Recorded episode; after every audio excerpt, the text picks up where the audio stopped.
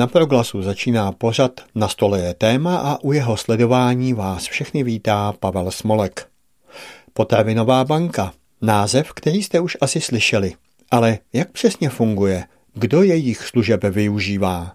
Nacházím se v prostorách Potravinové banky Praha a spolu se mnou je tu její ředitelka Věra Doušová. Člověk, který má pomoc druhým, tak říkajíc v krvi. Také za svou práci získala řadu ocenění, včetně státního vyznamenání. Paní ředitelko, jsem moc rád, že jste si udělala čas na naše posluchače. Dobrý den. Dobrý den, moc ráda. Jak dlouho už funguje Potravinová banka Praha a kdo ji založil? Funguje víc než 20 let a vlastně založili dva muži, Ilja Hradecký z Naděje a Martin Fabris Plichta, francouzský novinář. Já jsem v úvodu říkal, že si vysvětlíme, jak přesně potravinové banky fungují, protože někomu to nemusí být úplně jasné. Takže jaký je princip vaší činnosti? Tak potravinové banky mají jeden hlavní cíl předcházet plítvání potravinami a bojovat proti hladu a chudobě. Dělají to tím způsobem, že svážejí z obchodů neprodané a neprodejné potraviny, které jsou ale ještě vhodné ke konzumaci a rozdělují je mezi lidi, kteří jsou v nouzi. Děláme to jednak prostřednictvím organizací, které pečují o své klienty a potom dáváme i jednotlivcům. A jak se rozdělovala a distribuovala potravinová pomoc potřebným před založením potravinových bank? No to já vlastně vůbec netuším. Já vím, že různé fary nebo charity dávaly lidem třeba teplé polévky nebo vařili všelijaká jídla pro lidi v nouzi, ale obecně to vlastně takhle hromadně neexistovalo. Vlastně potravinové banky vznikly asi před 40 lety, kdy řádová sestra ve Francii v kostelu Notre Dame začala dávat lidem teplé jídlo, které předtím svezla z neprodaných eh, jídel z restaurací a jídelen. A kdo vaší potravinovou banku Praha provozuje? Každá potravinová banka v eh, České republice, a je jich tady 15, je samostatný subjekt, je to nezisková organizace zapsaný spolek. Jak je vaše potravinová banka financovaná, protože váš provoz určitě něco stojí? Určitě ten provoz je poměrně nákladný, i když v přepočtu na ty tuny zachráněných potravin je to eh, velmi málo. Ale samozřejmě eh, potřebujeme peníze, máme mnoho skladů, mnoho zaměstnanců, aut, chladící, mrazící prostory a tu hlavní část finančních prostředků dostáváme z ministerstva zemědělství. Asi bychom měli říci, že co se týče množství rozdělované pomoci, že potravinová banka Praha je největší u nás. Ano, ano, určitě. V tomto roce, nebo i v minulém roce jsme zásobili zhruba průměrně měsíčně asi 77 tisíc lidí našimi potravinami.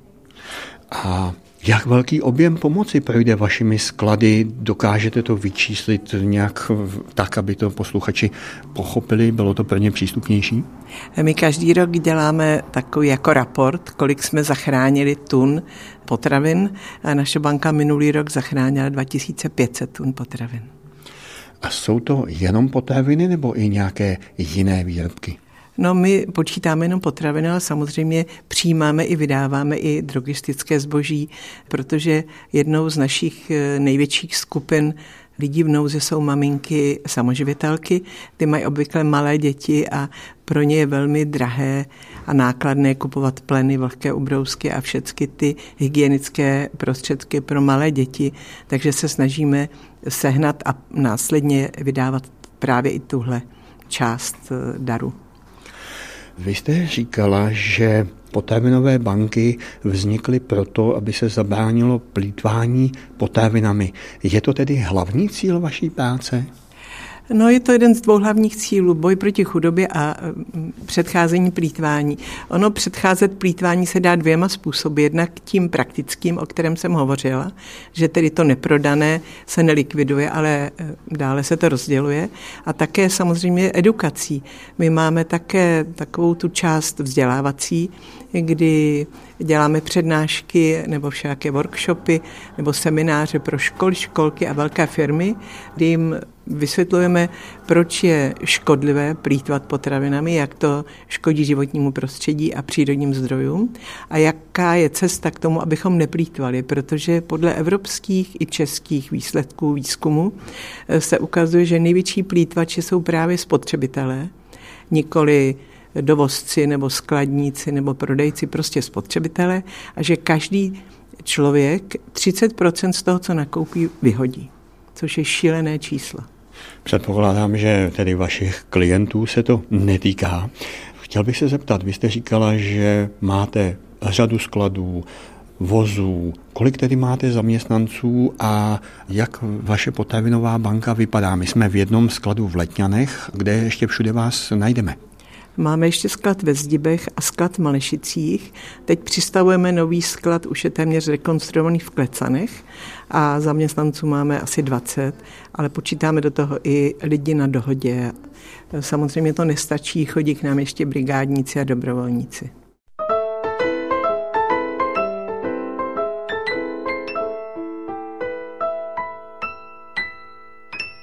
Jsme potravinové bance Praha v Letňanech a nacházíme se přímo ve skladu. Jak to tady u vás vypadá? Jak to tu máte rozdělené? Tak tohle je náš největší sklad. Tady po prvé straně vidíte mrazící box.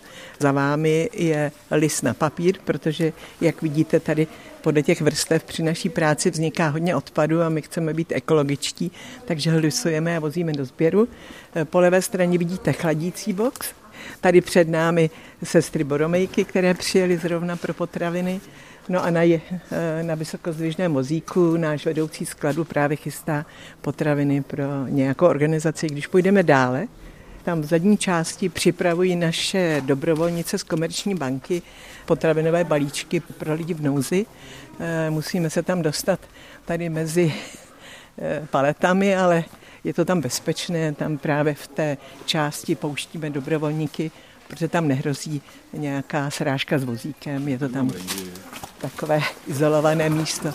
Tak tady vidíte, právě jsou potraviny, které jsme získali ve sbírce, to znamená, jsou tady i oleje, kakao, cukr, konzervy a to všechno berou dobrovolníci a skládají do tašek tak, aby vytvořili tašku, která slouží lidem nouzi na jeden týden. Okolo nás jsou opravdu vysoké skladovací regály. Jakým způsobem tam dostáváte ty potraviny, jakým způsobem si je z nich potom zase odebíráte? No, máme vysokozdvižný vozík, to samozřejmě můžeme používat v době, kdy tady nejsou brigádníci a náš hlavní skladník jim připraví na ráno eh, dolů všechny potraviny, které budou pro svoji práci potřebovat. Tak já vám pro tuto chvíli děkuji za rozhovor a půjdu se mm-hmm. poptat něco od těch vašich dobrovolníků. Já mám teď u mikrofonu jednu z dobrovolnic, která se jmenuje Jak? Já jsem Andrea, přišla jsem z bankovní společnosti a přijela jsem sem až z Jablonce do Prahy abych tady dneska s kolegama z týmu mohla využít náš den dobrovolnictví, který nám jakoby firma poskytuje a aby jsme tady mm, přidali ruce k dílu. Jste tu poprvé? Jsem tady poprvé a právě kolegové z týmu už tady byli loni a strašně si to jakoby vynachvalovali, že se tady dá udělat hodně práce během toho jednoho dne a není to vlastně tak náročný, že to může dělat každý. Takže nás do toho naverbovali letos noví kolegy. A co konkrétně tady děláte? Tak my jsme dostali školení od tady vedoucího skladu z různých uh, surovin, co jsou tady dovežený. Buď to od jednotlivců, co se zúčastnili potravinové sbírky, nebo i od řetězců. Jsou tady rozdělený do různých eh, krabic a my je dáváme do takových taštiček a dostali jsme školení, jaký potraviny tam dávat, aby to mělo smysl, aby ta taštička sloužila jak má. No a to tady budeme dělat celý den, budeme to dávat do taštiček a pak už se o to zase postarají tady pracovníci. Vy jste říkala, že vaše firma jednou ročně pořádá jakoby dobrovolnický den. Kde už jste třeba byla na dobrovolnickém dnu? Jo, já jsem tam nová a je to vlastně tak, že ten zaměstnanec ho může využít kdykoliv. Využívají to právě týmy, třeba pro team building, pro nějaký týmový setkání. Většinou se domluví pár kolegů a jdou dohromady dobrovolničit. Nejčastěji se u nás zúčastňujeme akce Uklidme Česko, protože vlastně můžou uklízet ve svém okolí, kde lidi bydlí po celé republice, nemusí dojíždět na nějaký jedno místo. A pak taky máme u nás projekt, protože jsme bankovní firma Bankéři do škol, kdy vlastně kolegové si nastudují nějaké materiály, co jim poskytneme a pak jdou na nějakou školu vybranou a vlastně dělají tam takovou finanční osvětu studentům. Já vám děkuji za rozhovor a zkusím oslovit některého z vašich kolegů nebo kolegyň, kteří tady pilně pracují. Pán se po mně podíval, tak teď nevím, jako co si o mě myslí. Já se chci zeptat, ta práce, kterou tady děláte, proč jste si vybrali právě potravinovou banku Praha? No tak eh, já jsem výběr eh, vlastně oblasti, kde budeme pomáhat, nechal na kolegyních, takže jsem moc rád, že i můžu zažít při své práci něco jiného, než, než jenom digitální technologie, digitalizace a, a výpočetní technika.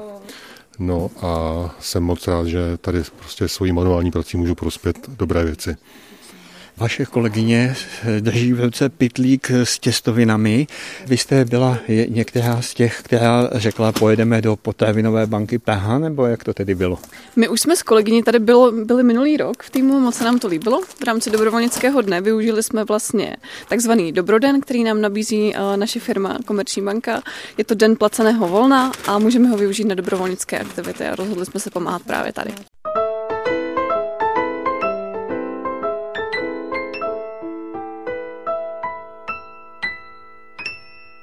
Nyní mám opět u mikrofonu ředitelku potravinové banky Praha Věru Doušovou. Teď bych se chtěl zeptat, vy provozujete vlastní výdej potravin. Kde máte výdejní místo a jak to u vás funguje? No, výdej potravin pro eh, organizace máme každý všední den, celou pracovní dobu, to znamená od 7 do 15 hodin. A výdej pro jednotlivce máme dvakrát týdně, protože neustále hledáme výdajová místa a nemůžeme je najít anebo ta, která získáme, tak brzo o ně přijdeme. A to proč? A to proto, protože v místě, kde vydáváme potraviny, chodí nejenom lidé eh, hodní, slušní a zdvořilí, ale chodí tam i určitý nepřizpůsobiví lidé, kteří dělají mm, nepříjemnosti, křičí, hlučí, nadávají a občas tam musí zasahovat policie a lidé z okolních domů se vždycky po nějakých pár měsících zbouří a napíší petici a my musíme s výdajem skončit. Takže v tuto chvíli máme výdej každé úterý ve Zdibech. To je dobré, to je náš sklad, od tam teď nás nikdo nevyhodí.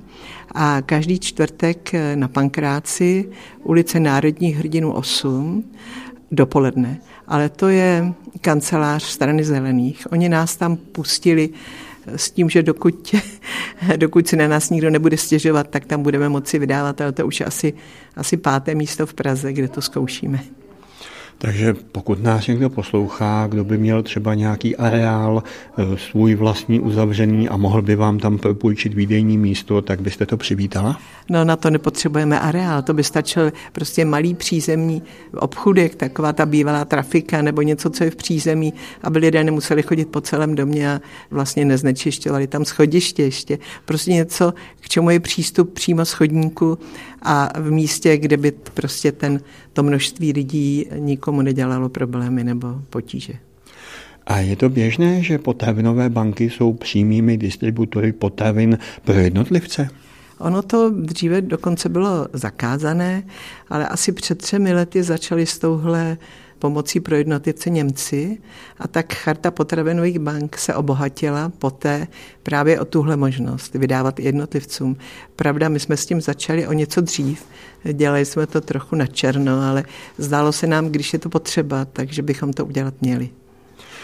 Odkud a jak potraviny, případně další materiální pomoc získáváte? No to hlavní je, že každý den svážíme z obchodu to neprodané. A to jsou obvykle tři základní komodity. Pečivo, ovoce, zelenina a mléčné výrobky. Jsou to všechno čerstvé věci, který ten den, který přivezeme, musíme i vydat.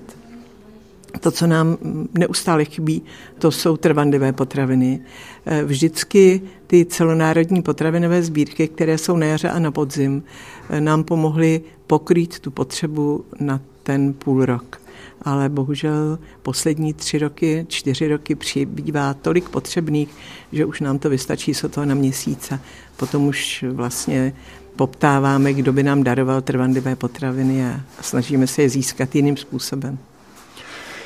Na to se chci právě zeptat. Nedávno proběhla podzimní sbírka potravin a panovaly obavy, jak budou lidé štědří. Teď už to víme, takže se ptám, naplnila se vaše očekávání? No naštěstí nenaplnila. My jsme taky měli strach, že budou lidé šetřit a budou naštvaní a nebudou chtít eh, darovat a opak byl pravdou. Mám velmi dobrý pocit eh, z českého národa, z jeho eh, ochoty pomáhat a z jeho solidarity, protože letos vlastně si vybrala úplně nejvíc oproti loňskému roku asi o celou třetinu.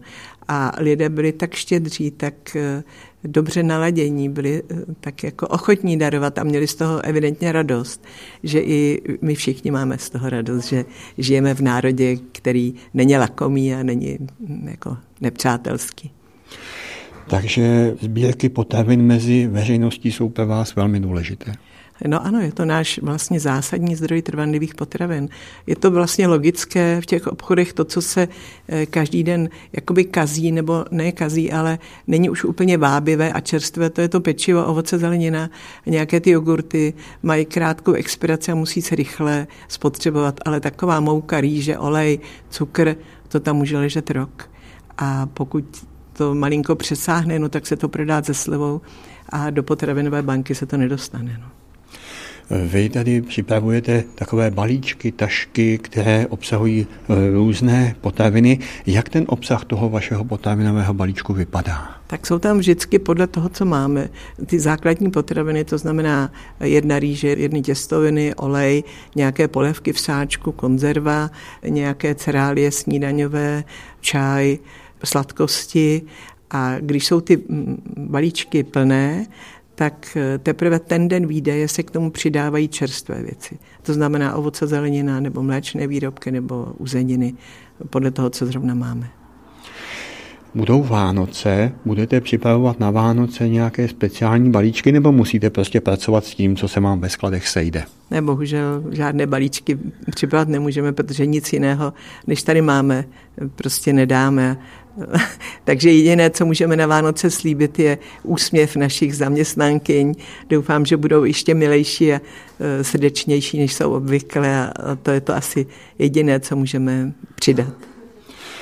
Kolika organizacím vy vydáváte potraviny? Kolik e, dobročinných spolků, zapsaných spolků od vás ty potraviny dostává? tak je to víc než 280 organizací z Prahy a středočeského kraje. Myslím, že 287 bylo poslední číslo a představuje to asi 77 tisíc klientů. Kromě toho dáváme ty mm, potravinové balíčky jednotlivcům a to je zhruba asi 3 tisíce lidí měsíčně.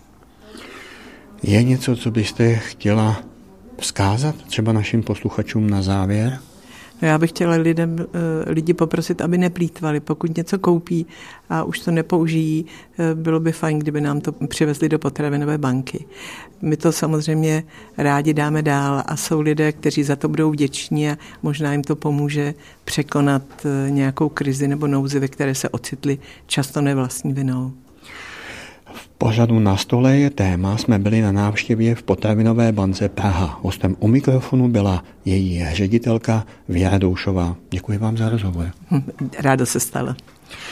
V úvodu jsem se mimo jiné ptal, kdo služeb potravinové banky využívá, takže nyní ještě navštívíme několik organizací, které se věnují pomoci druhým a představíme si podrobněji jejich činnost.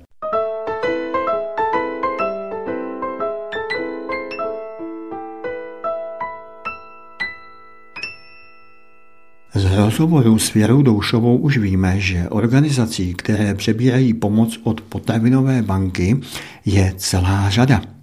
Je mezi nimi i jedna z pevných neziskových organizací, které u nás vznikly po roce 1989 a shodou okolností stála u vzniku potravinových bank u nás. Jmenuje se Naděje a já jsem v pražské pobočce této organizace a mám u mikrofonu Kateřinu Pivoňkovou, ředitelku pro rozvoj a kvalitu. Dobrý den. Dobrý den. Můžete prosím na úvod říci, co je náplní vaší práce? Naděje se už víc než 30 let stará o nejrůznější lidi v nouzi. Máme pobočky po celé republice v 25 městech a věnujeme se práci s lidmi bezdomova, s lidmi s postiženým, se seniory a s lidmi s Alzheimerovou nemocí a taky s rodinami v nouzi. Když se v Praze řekne naděje, spojí si vás ti, kdo o vás něco vědí, s pomocí lidem bezdomova. Ale naděje nepůsobí jen v Praze a nepomáhá jen bezdomovcům, jak jste teď řekla. Když budeme hovořit o vaší pražské pobočce, tak ta tedy pomáhá především lidem bezdomova? Ano, v Praze se soustředíme právě na práci s lidmi, kteří nemají kde žít a většinou se nacházejí na ulici nebo v nějakých asilových domech, náhradních bydleních. Jakým způsobem jim pomáháte těm lidem bezdomova tady v Praze? Co všechno pro ně nabízíte? Ta škala je široká, začíná to terénní prací přímo tam, kde lidi přespávají nebo pobývají přes den, to znamená v parcích a v nějakých vyloučených lokalitách, až po denní centra, kde člověk může dostat najíst, osprchovat se, odpočinout si, po noclehárny, kde se dá přestát noc a po azylové bydlení anebo nějaké zvláštní byty právě pro tyhle lidi. Jak je pro vás významná pomoc, kterou přebíráte od potravinových bank, a to nejenom v Praze? Ta pomoc je úplně zásadní, protože člověk, který je v nouzi, tak jako první je potřeba ošetřit jeho ty základní potřeby a k tomu samozřejmě patří eh, možnost se najíst a vyspat, umít se. Takže potravinová pomoc je pro nás zásadní v Praze velice, ale i v dalších městech, kde působíme a kde pracujeme s lidma v nouzi. Jakým způsobem tu pomoc rozdělujete, ať už tady v Praze nebo třeba i mimo Prahu na vašich pobočkách? Jakým způsobem se ti potřební lidé k té pomoci potravinové dostanou? tak záleží právě na tom, jak se ta služba poskytuje. Například terénní pracovníci, kteří vyhledávají lidi bezdomova přímo na ulici nebo v nějakých těch zákoutích, tak eh, sebou mají vždy potravinovou pomoc. Většinou se jedná hlavně o chléb a pečivo a čaj. Do denních center nebo do asilových domů už přichází těch potravin víc, aby se mohla saturovat ta potřeba těch lidí, kteří si prostě jídlo koupit nemůžou. Když budeme hovořit o vaší pražské pobočce, jak konkrétně funguje mechanismus přebírání potravinové pomoci od potravinové banky? Já to zkusím trošku nastínit. Znamená to, že tam přijedete, řeknete, potřebovali bychom 50 kg rýže a oni vám řeknou, ne, my vám 50 kg rýže nedáme, protože bychom neměli pro další zájemce, dají vám třeba 20. Takže jak konkrétně ta pomoc od potravinové banky nebo ta spolupráce s potravinovou bankou vypadá? No, kdyby to bylo takhle, tak by se to asi nedalo zvládnout ani z jedné strany, protože Potravinová banka Praha má ohromné množství odběratelů a Pražská naděje je hodně velká. Takže my po dohodě a po organizaci tou potravinovou bankou čtyřikrát týdně jezdíme do hypermarketů a z nich si odvážíme především včerejší pečivo a chleba, ovoce a zeleninu, které už jsou na hraně a e, potraviny, které jsou před koncem doby e, trvanlivosti nebo doby spotřeby a ty okamžitě vlastně ještě ten den distribuujeme těm našim klientům. A potom dvakrát za rok eh, máme díky potravinové bance tu potravinovou sbírku, která vlastně saturuje náš sklad na delší dobu. To, to vydrží, ty věci z té sbírky vydrží až tak pět měsíců. Co s tou pomocí tady v Praze dál děláte? Jen ji distribuujete v uvozovkách vašim klientům nebo ji třeba dál zpracováváte ve formě teplého jídla? Pražská naděje nevaří, eh, nemá vývařovnu nebo jídelnou, dřív to tak bylo, teď už ne, ale skutečně se vlastně chystají svačiny nebo balíčky do toho terénu, do těch asilových domů. Co by pro vás a vaše klienty znamenalo, když by potravinové banky nebyly, nefungovaly? To je úplně nepředstavitelná věc. Prostě potravinová pomoc k té naší práci patří úplně neoddělitelně a celé ty roky, co to děláme. To prostě bychom těm lidem nepomohli. Zajímalo by mě, jaké množství potravinové pomoci už jste letos svým klientům rozdělili a kolika asi lidem? Tak v pražské pobočce to letos už dělá přes 39 tun. My měsíčně odebereme asi 2,5 tuny z těch hypermarketů, které rozdáme a navíc tam jsou ty potravinové sbírky dvakrát za rok. A denně Pražská naděje pomůže tak 500 lidem přijmout tou pomocí a dalších 220 lidí ubytovává.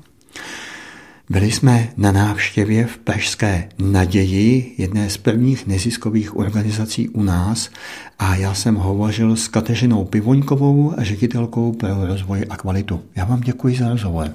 Naschledanou.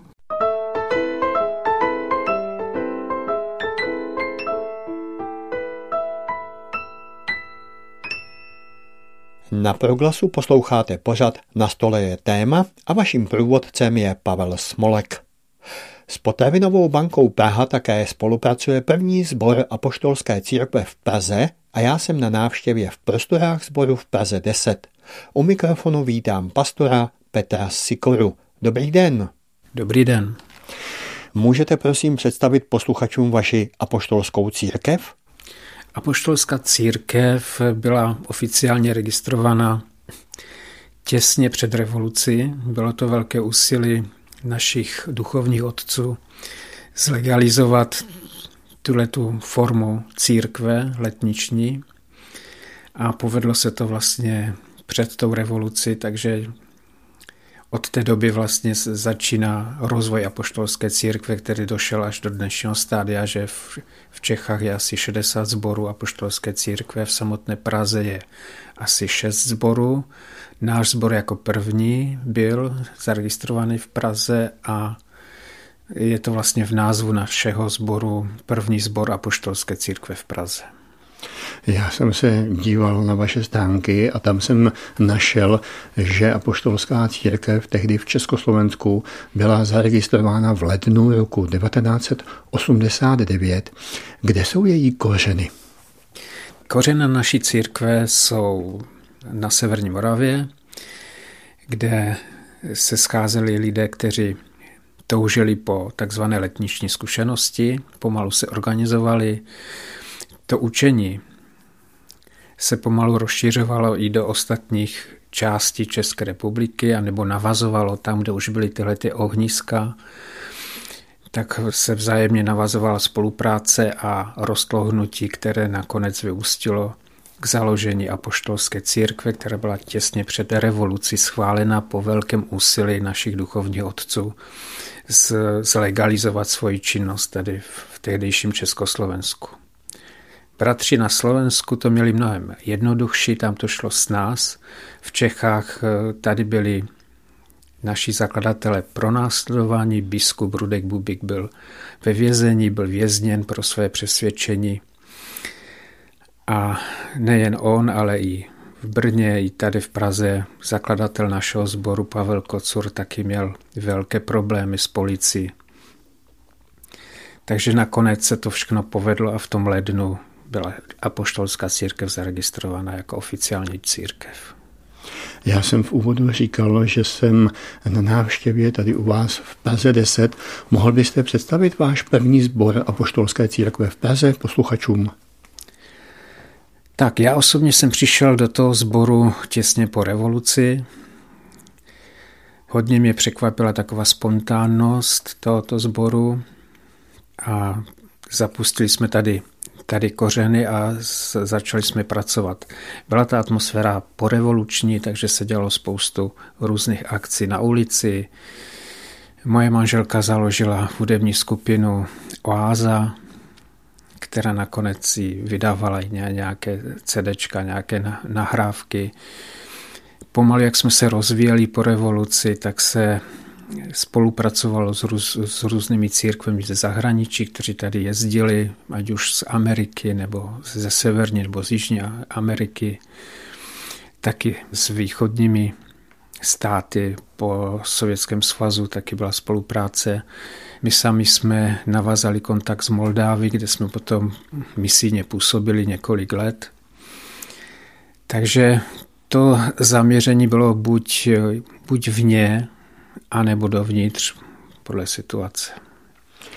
Kdy a proč jste začali spolupracovat s potravinovou bankou Praha? Teď úplně ztrácím pojem o čase, ale myslím, že to bude tak čtyři nebo pět let, kdy se na mě obrátil romský pastor, který potřeboval zaštítit organizačně a pomoc a navázat kontakt s potravinovou bankou. A já jsem se vlastně dozvěděl, že potravinová banka vůbec existuje.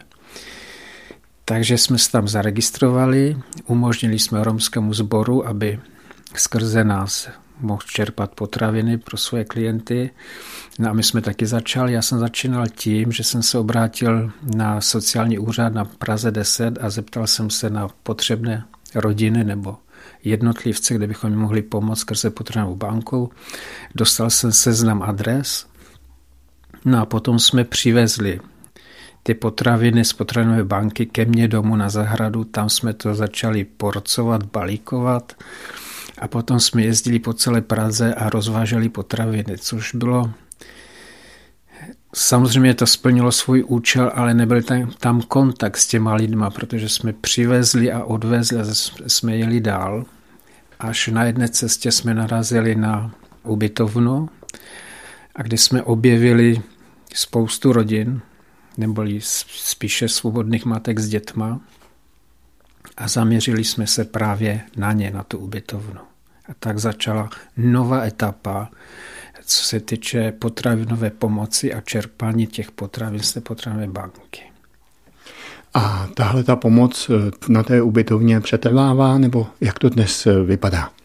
Ta pomoc přetrvává, i když ta, na, ten, na tu hlavní ubytovnu, která byla v Malešicích, jsme se, na kterou jsme se zaměřili, byla nedávno zrušená, takže máme pořád ještě kontakty s těma lidma, kteří tam byli, kteří tam kdysi byli ubytováni.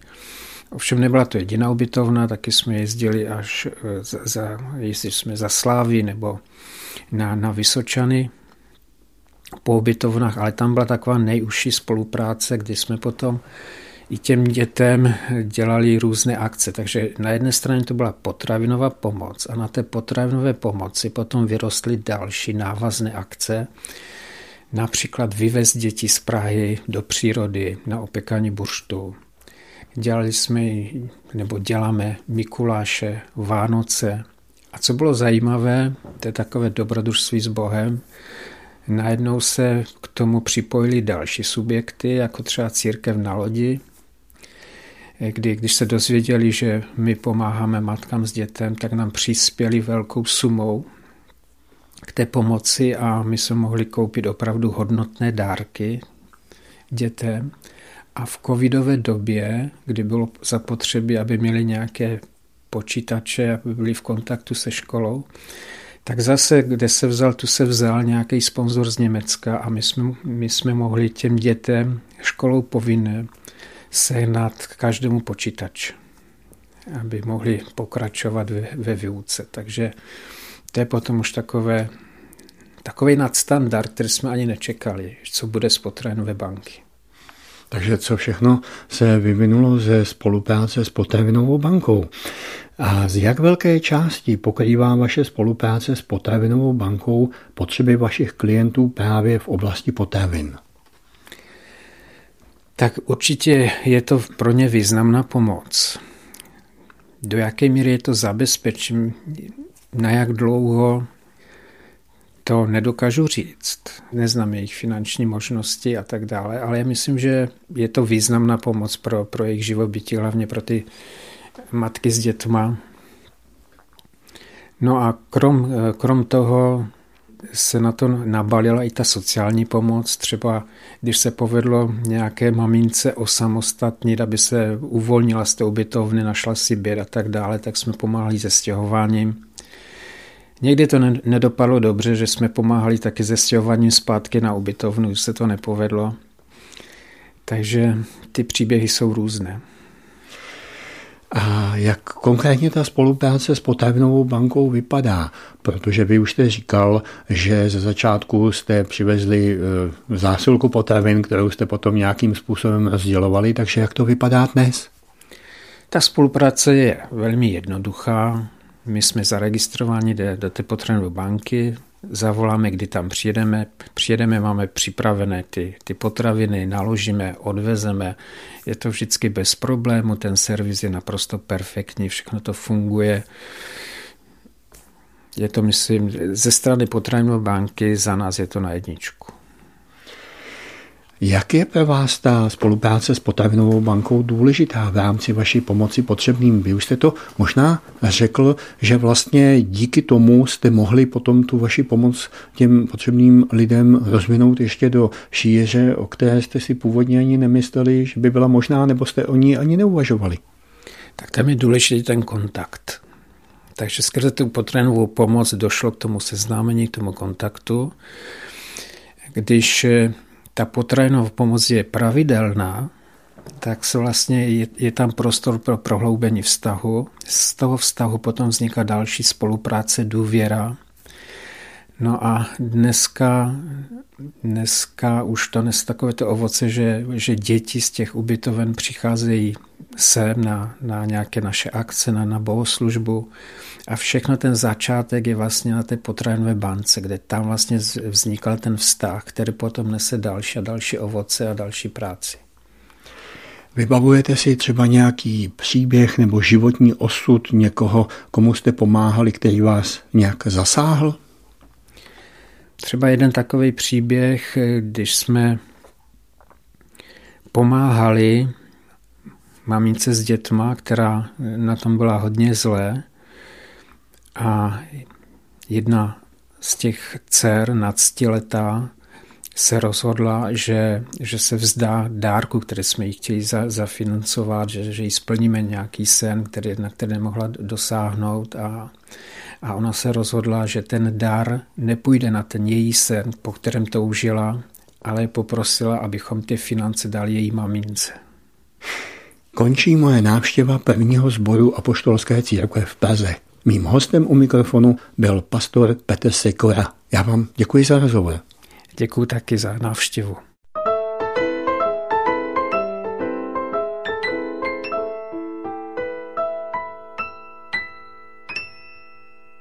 Další organizace spolupracující s Potravinovou bankou Praha, kterou si nyní představíme, je Kolpingovo dílo.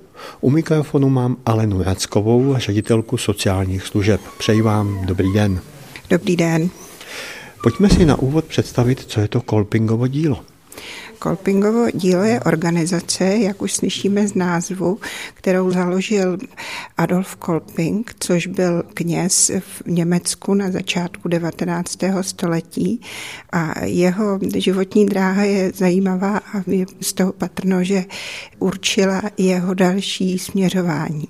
Sám pocházel z hodně chudé rodiny, ovčáka a byl čtvrté dítě a deset let ještě se živil jako obuvník, než se mohl stát knězem.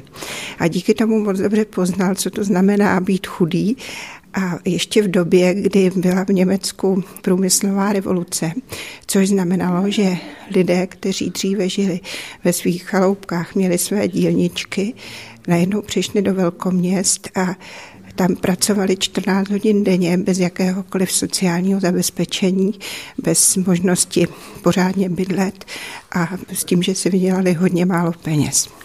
Toto všechno Adolf Kolping dobře vnímal už jako kněz a díky tomu mu ta situace zejména tovarišů nebyla lhostejná.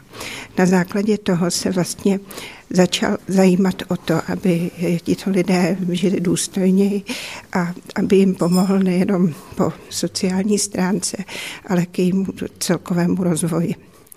Díky tomu vzniklo Kolpingovo dílo, které se posléze rozšířilo do Evropy a dneska už můžeme říct do celého světa.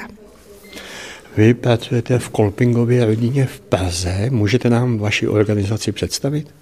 Jak jste dobře řekl, rodina, to je základní organizační jednotka Kolpingova díla. Kolpingovských rodin máme po světě velké množství v 60 zemích světa a u nás jich je 32. Jak už Adolf Kolping nastínil, tak věnujeme se sociální činnosti, věnujeme se vzdělávání, věnujeme se volnočasovým aktivitám, což také souvisí se vzděláváním a s tím, co je vlastně v současné době nejvíce potřeba. A na koho zaměřujete svou pomoc? Já jsem se díval na vaše stánky a vyčetl jsem z toho, že to jsou rodiny s dětmi. Jsou to rodiny s dětmi. Naše kolpingovská rodina na Praze 8 byla založena v roce 92 jako většina tady kolpingovských eh, rodin v České republice a ta potřebnost více se starat o matky s dětmi byla patrná a takže vzniknul již tenkrát azylový dům, který posléze ještě přibral další sociální služby, které tak trošku navazují. Krizová pomoc to je služba, kde může maminka s dítětem, případně i celá rodina pobývat týden zadarmo, pokud se dostane do tak neřešitelné situace, že prostě opravdu neví, kam dnešní noc hlavu složí. Azylový dům potom, když už klientky jsou schopnější, samostatnější, nabízí další službu, což je sociálně aktivizační služba a tu nabízíme v takzvaných tréninkových bytech. To je možnost několik našich klientů umístit po Praze v takovém bezpečnějším prostředí, kde mají ještě možnost do pomoc sociálních pracovníků. Proč tyto rodiny nebo tyto maminky vyhledávají vaši pomoc? Je to celková nepřipravenost na život. My zejména se věnujeme maminkám, které jsou prvorodičky, neskušené ze sociálního prostředí, kde neměly možnost se naučit běžné věci potřebné pro normální život. A takže když ještě čekají miminko a nemají kam jít, nemají dostatek prostředků, tak je potřeba, abychom jim trochu pomohli. Jakým způsobem konkrétně to děláte?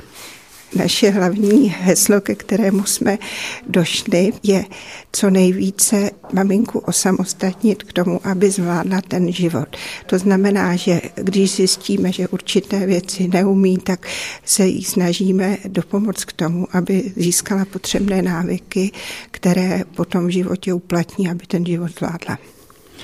Já jsem se na vašich stánkách dočetl, že jste se zapojili i do pomoci Ukrajině. Ano, pomoc Ukrajině jako většina lidí nám nebyla lhostejná a takže jsme se do ní zapojili jednak osobně. Mnoho z nás měli doma ukrajinské rodiny, někdo ještě má. Potom jsme dělali dvě sbírky, kdy jsme v našem domě schromažďovali materiál, materiální, zdravotnický, potravinový a sami jsme si ho pak vezli na Ukrajinu do Kolpingovy rodiny na Užhorodě s pomocí ještě košické kolpingovské rodiny. Takže to byla další pomoc, no a pak ještě máme v našem zařízení už od března jednu ukrajinskou rodinu.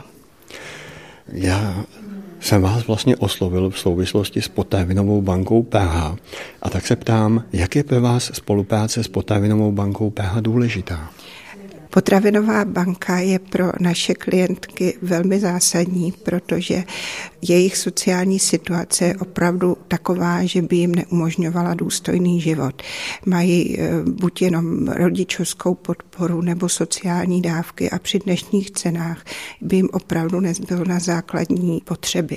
Takže potravinová banka je moc dobrá věc, která maminkám velice pomáhá přežít důstojně a kvalitně i děti pomáhat zabezpečit a je to, je to jednoznačně moc dobře fungující organizace. Jak ta spolupráce vaše konkrétně s nimi vypadá s potravinovou bankou PH? Máme s nimi uzavřený i dlouhodobý projekt evropské pomoci a potom ještě máme s jednotlivými obchodními domy možnost s nimi vždycky konzultovat, co mají, a abychom to mohli odvést. Jedná se o přebytky, které by jinak už museli zlikvidovat a přitom jsou to velice kvalitní věci, které těm maminkám hodně pomáhají. V poslední době je to třeba i dost zeleniny, kvalitních potravin, mléčných a podobných věcí, které prostě v potravinových řetězcích přebývají a jsou hodně drahé a i docela kvalitní. Jakým způsobem tu potravinovou pomoc rozdělujete? V úvozovkách jen rozdáváte těm maminkám potraviny nebo třeba je učíte, jak je zpracovávat? To je u nás hodně důležité, že ty maminky opravdu učíme, jak je zpracovávat. Jednak máme společné vaření, kde se učí složitější recepty a potom i e, je učíme, aby se naučili vařit z toho, jak my říkáme, co mají v lednici. Protože to je alfa omega kvalitního hospodaření, aby člověk nic nevyhodil, aby se naopak naučil všechno zužitkovat, ať už se jedná o věci, které třeba ani sám neumí zpracovat, tak je učíme, jak si to najít na internetu internetu a vždycky je to radost, když se ty maminky toto naučí. My, když jsme spolu ten náš rozhovor připravovali, tak vy jste říkala, že ale řešíte jeden problém. Můžete říct, jaký? Ano, je to dlouhodobý problém, na který si stěžuje hodně asilových domů, že pokud je ta potravinová pomoc hodně výrazná, tak pak může vzniknout závislost na službě. Řekla bych, že do určité míry určitě vzniká, i když je otázka, jestli lze mluvit jenom o závislosti, když to ty maminky opravdu potřebují a proto ta potravinová banka vlastně funguje. Ale přesto díky tomu, že máme hodně bohatou tu potravinovou pomoc, tak se snažíme, aby maminky se naučily přitom i odložit určitý peníz stranou, protože opravdu ušetřit můžou. Byť mají hodně málo peněz, tak v tomto případě, když ta potravinová pomoc je hodně častá a rozmanitá, tak eh, můžou si odložit. Vedeme je k tomu, aby měli našetřeno třeba na kauci na další bydlení, aby byly prostě do budoucna trošičku připravené, nejenom tím, že budou umět hospodařit, ale aby měli i trochu nějakou zásobu. Na závěr by mě zajímalo, je nějaký příběh někoho z vašich klientů, nebo spíš asi klientek, který vás oslovil? Toto je hezká otázka, protože velmi často se člověk má tendenci myslet, když eh, maminka třeba dostane byt nebo něco se výrazně materiálně posune, že už je vyhráno.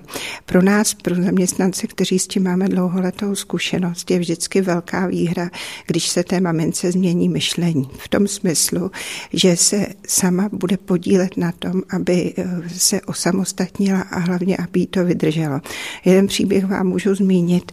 Byla to klientka, nebo je to klientka, která už když přišla do eh, našeho asilového domu, bylo vidět, že tam nechce zůstat dlouho a že by moc ráda žila samostatný normální život.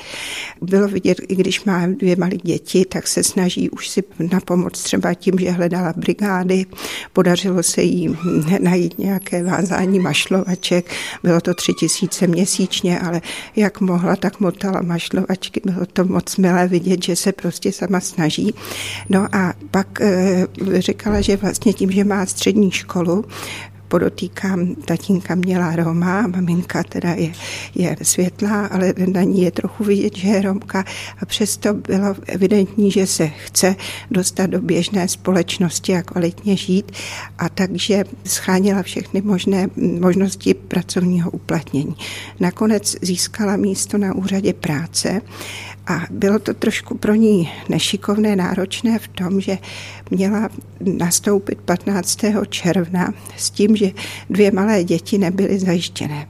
Přesto přeze všechno do této situace šla naplno. Získala od nás ten tréninkový byt, jak už jsem o tom mluvila, což bylo zase známka, že pokročila, že ty věci zvládá dobře a v tom tréninkovém bytě, aby mohla mít nějak to hlídání zajištěný, tak z toho bytu musela jezdit k nám do Kolpingu což bylo asi půl hodiny každé ráno, vozila ty dvě malá děvčata a naše klientky, bývalé kamarádky nebo její kamarádky, jí to tam přes léto hlídali. Bylo to hodně náročné, večer se zase vracela unavená, pak zase jela domů, vařila ještě i na druhý den, ale přesto to zvládla a měla dobře našlápnuto. Těšila se, že získá služební poměr, což už se jí v současnosti podařilo a je velmi reálná šance, že dostane na Praze 10 byt a opravdu už bude plně hodnotně samostatná. To bylo, myslím, moc krásné svědectví na závěr. V rozhovoru s Alenou Rackovou jsme si představili Kolpingovou rodinu Praha, další z organizací, které spolupracují s potravinovou bankou Praha. Já vám děkuji za rozhovor. Já tež a přeji hezký den.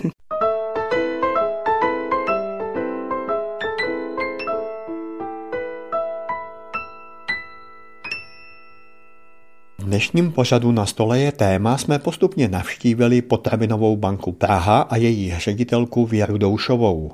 Pak jsem oslovil tři náhodně vybrané spolupracující organizace. Tou první byla Naděje, kde byla naším hostem u mikrofonu Kateřina Pivoňková. Naděje se v Praze stará o lidi bezdomova, ale její činnost v rámci naší republiky je mnohem širší. Druhou oslovenou organizací byl první sbor Apoštolské církve v Praze, kde jsem hovořil s pastorem Petrem Sikorou. A na závěr jsem měl u mikrofonu Alenu Rackovou z Kolpingovy rodiny Praha. Ta se věnuje především ohroženým rodinám. Loučí se s vámi váš průvodce dnešním pořadem Pavel Smolek, který vám přeje vše dobré.